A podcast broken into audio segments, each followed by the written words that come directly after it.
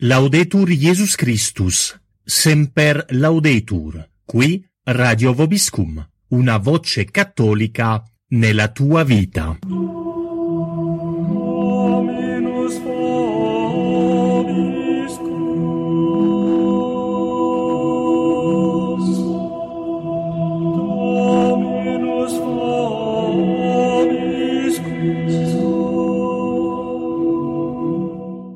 Siete all'ascolto della rubrica Verità e menzogne, a cura di Danilo Quinto. Buon ascolto a tutti.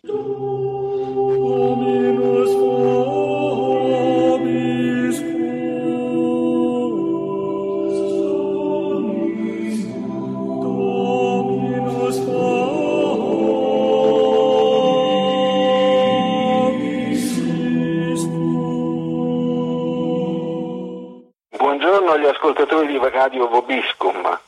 Sono Danilo Quinto e iniziamo per questa settimana una rubrica che avrà una cadenza settimanale. Gli abbiamo dato questo titolo, Verità e menzogne. Sarà anche il titolo del mio prossimo libro che uscirà a fine gennaio, primi di febbraio. Ecco, questa rubrica la inizio con due riferimenti due, ultima- due delle ultime uscite verbali, chiamiamole così, di- del Papa. Ne vorrei parlare, par- parlare di questo con qualche dolore, Eh, solo per una ragione lo faccio, parlarne, perché io penso che non si possa tacere. Anzi, penso di più, che se tacessi commetterei un grave peccato di omissione della verità. Queste due uscite? Riguardano la scappatella di Gesù e i macellai. La scappatella di Gesù è proprio l'espressione che il Papa ha usato il 27 dicembre scorso a San Pietro durante l'omelia sulla Santa Famiglia. Il Papa ha detto Giuseppe e Maria per la festa di Pasqua si fanno pellegrini a Gerusalemme insieme con Gesù. Al termine di quel pellegrinaggio Gesù tornò a Nazareth ed era sottomesso ai suoi genitori. Conosciamo che cosa Gesù aveva fatto quella volta. Invece di tornare a casa con i suoi, si era fermato a Gerusalemme nel Tempio, provocando una grande pena a Maria e Giuseppe che non lo trovavano più. Per questa sua scappatella, probabilmente anche Gesù dovette chiedere scusa ai suoi genitori. Il Vangelo, continua il Papa, non lo dice, ma credo che possiamo supporlo. La domanda di Maria, d'altronde, manifesta un certo rimprovero, rendendo evidente la preoccupazione e l'angoscia sua e di Giuseppe. Tornando a casa, Gesù si è stretto certamente a loro per dimostrare tutto il suo affetto e la sua obbedienza. Fanno parte del pellegrinaggio della famiglia anche questi momenti che con il Signore si trasformano in opportunità di crescita, in occasione di chiedere perdono e di riceverlo, di dimostrare l'amore e l'obbedienza. Fin qui il Papa. Le parole chiave di quello che lui dice sono scappatella, scusa e rimprovero. E poi centrale le espressioni chiedere perdono e riceverlo, dimostrare l'amore e l'obbedienza. C'è anche un'altra espressione che illumina l'intera questione. Il Vangelo non lo dice, ma credo che possiamo supporlo, dice il Papa. Il Papa quindi che suppone che per la sua scappatella Gesù abbia dovuto chiedere scusa ai genitori. Spesso il Papa commenta il Vangelo con sue supposizioni. Il 20 dicembre 2013 lo fece nei confronti della Madonna. Commentando il momento della croce e il passo del Vangelo di Luca, disse della Madre di Dio, era silenziosa, ma dentro il suo cuore quante cose diceva al Signore. Quel giorno, questo è quello che abbiamo letto, mi hai detto che sarà grande, tu mi hai detto che gli avresti dato il trono di Davide, suo padre, che regnerà per sempre e adesso lo vedo lì. La Madonna è romana e forse aveva la voglia di dire bugie, sono stata ingannata. Ora la supposizione riguarda Cristo, che chiede scusa, chiede quindi il perdono ai suoi genitori che l'avevano rimproverato per la scappatella. Da parte della Vergine Maria in realtà non c'è nessun rimprovero, ella sapeva sin dall'inizio, sin dall'annuncio dell'Arcangelo Gabriele che Gesù era Dio questo fatto non significava per lei la conoscenza né di tutti i sacrifici che Dio le avrebbe chiesto, né delle modalità attraverso le quali Gesù si sarebbe manifestato agli uomini. L'avrebbe scoperto pian piano, attraverso la vita di Gesù. La risposta che Gesù dà a sua madre, perché mi cercavate? Non sapevate che devo occuparmi delle cose del Padre mio? È uno dei suoi più grandi insegnamenti e non a caso sono le sue prime parole raccolte nel Vangelo.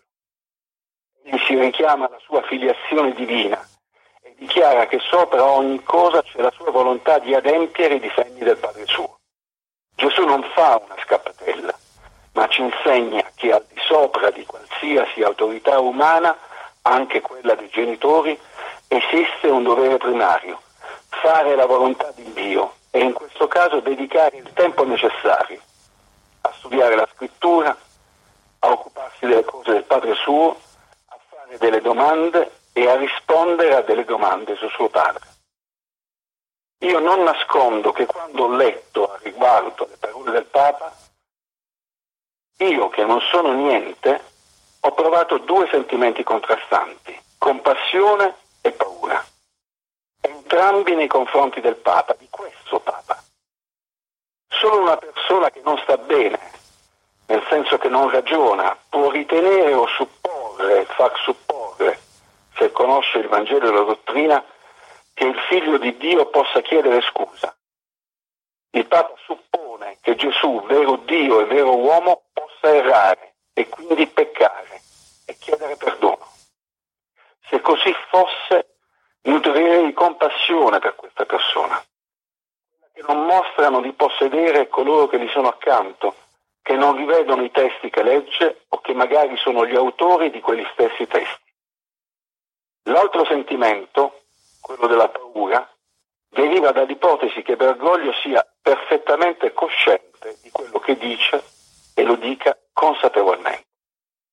A mio avviso non esistono alternative a queste ipotesi.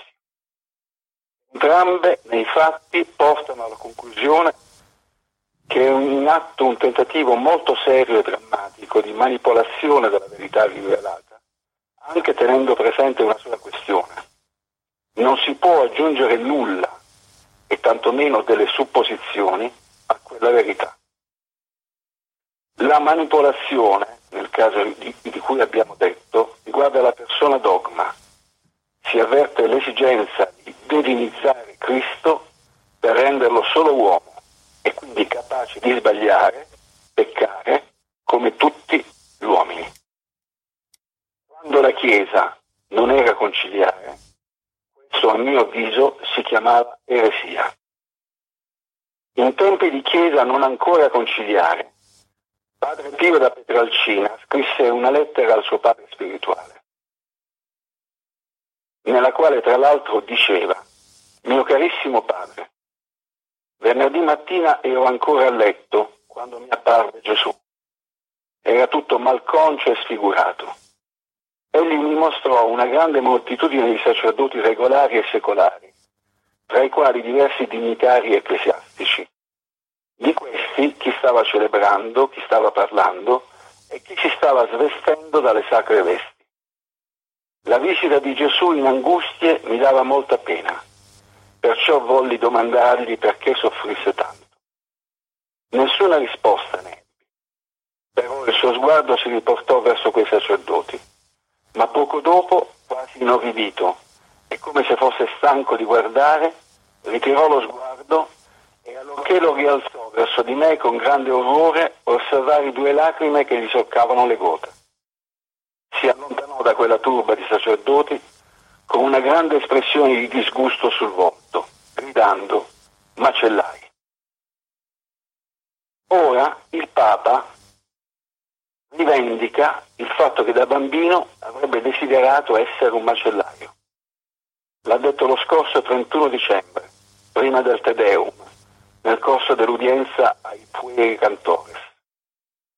Vi farò ridere, ha detto, ma vi dico la verità. Da piccolo volevo fare il macellaio. Andavo al mercato, più spesso con la nonna che con la mamma a fare la spesa. Non c'erano a quel tempo i supermarket o la televisione.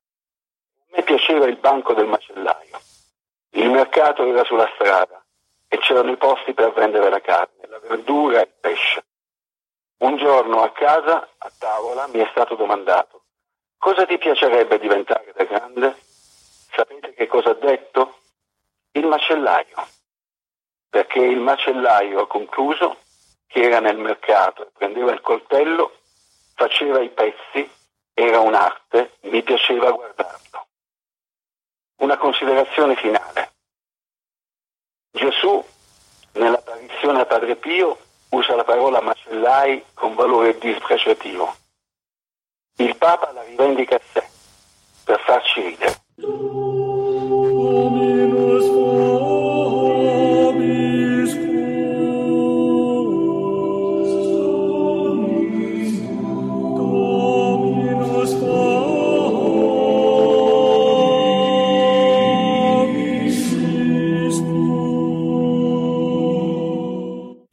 all'ascolto della rubrica Verità e menzogne, a cura di Danilo Quinto.